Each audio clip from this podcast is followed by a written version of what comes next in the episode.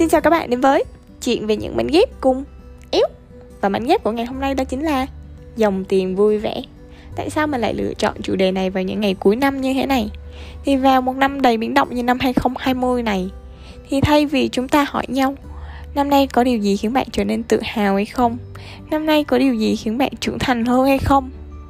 Thì câu hỏi được nghe nhiều nhất trong thời gian gần đây vẫn chính là, Năm này được thưởng bao nhiêu? Hay năm nay có được thưởng hay không? Phải công nhận một điều là Tiền thì ai cũng thích.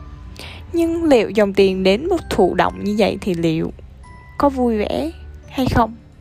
Câu trả lời là không. Tại sao tiền đến lại không vui? Tại vì thường chúng sẽ không bao giờ đạt đến kỳ vọng của bạn và điều đó sẽ khiến bạn thất vọng.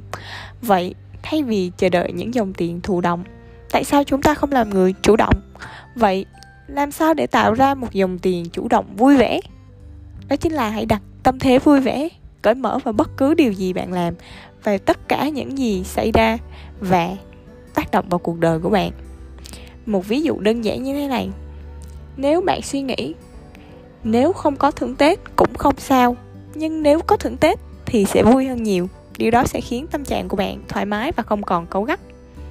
Và điều quan trọng nữa đó chính là hãy đặt tâm huyết vào bất cứ điều gì bạn làm. Khi tâm huyết được đặt trong bất cứ điều gì bạn làm thì mọi thứ đều xảy ra một cách tự nhiên và nhân duyên cũng sẽ tự động đến. Nghe thì như một mối duyên lành, nhưng thật ra thì bất cứ một mối duyên lành nào đều được dẫn dắt bởi chính những hành động, những cách cư xử của bạn đối với những tác nhân vào cuộc đời của bạn. Vậy, một năm 2020 đầy biến động đã khép lại. Chúc bạn có một năm mới với những dòng tiền vui vẻ và Happy New Year!